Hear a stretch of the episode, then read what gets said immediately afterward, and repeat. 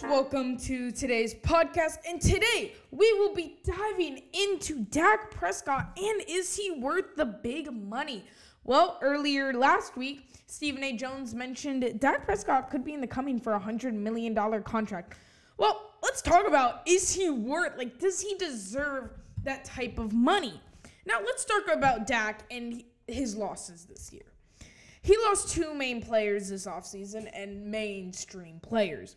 One, Dez Bryant. I don't think this is gonna hurt as much as the next player, but this is Dez Bryant was always, you know, a receiver that wasn't bad. So it, it's not gonna it's not gonna be the worst lost, but it's not gonna be the best lost.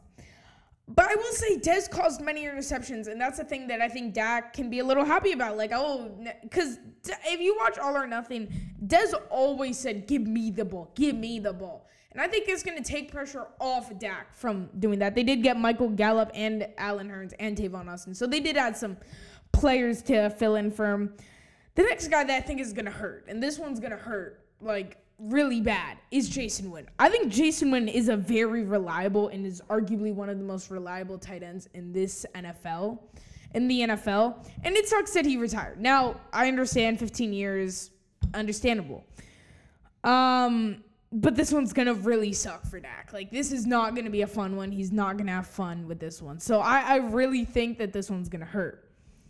But let's look into Dak's past. You know, everyone thinks that Dak Prescott, oh, look at him, overrated.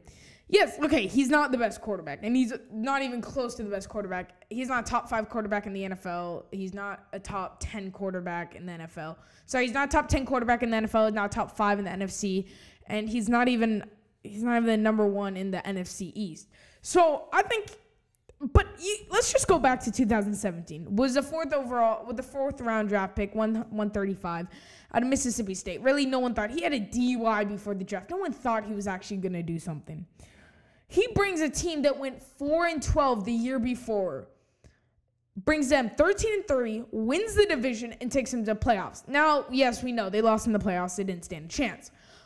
But I think this says something. You take out the playoffs for a guy to take a team that was four and te- four and twelve and struggling. Now, some of the credit does deserve to go to Ezekiel Elliott because Ezekiel Elliott also really helped.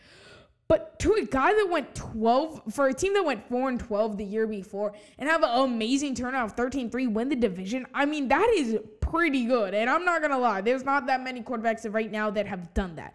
Carson Wentz, okay, he turned around a team that was in danger. But, you know, his first year he didn't do as well. He went like 7 and 9. So, I mean, to turn a team 13 and 3 right when you come in, that's pretty amazing. But like I said, Ezekiel Elliott does deserve some of the credit. Now they did lose to the Packers, but they did bring up a fight. They did never, never gave up.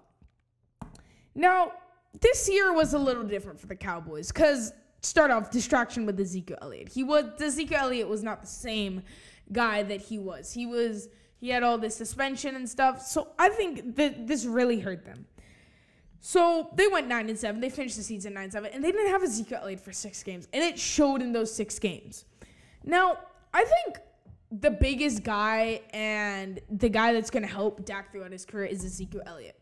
If Dak Prescott does not have Ezekiel Elliott or a type of Ezekiel Elliott running back, or just even a great running back, I don't think he's really going to be anything. Or no, he'll be something, but I think he gets better with Ezekiel Elliott, and it really showed in the first three games of Ezekiel Elliott's absence.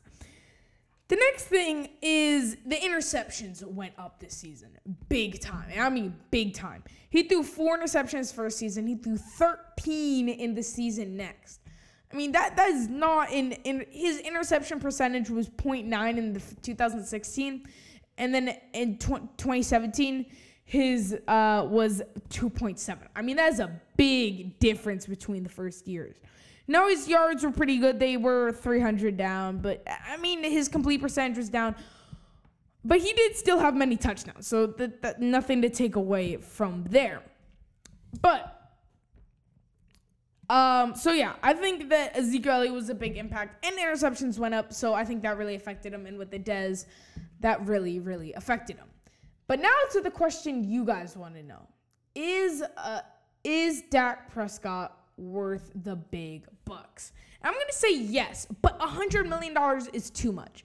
Look, I think he has two years left on his rookie contract.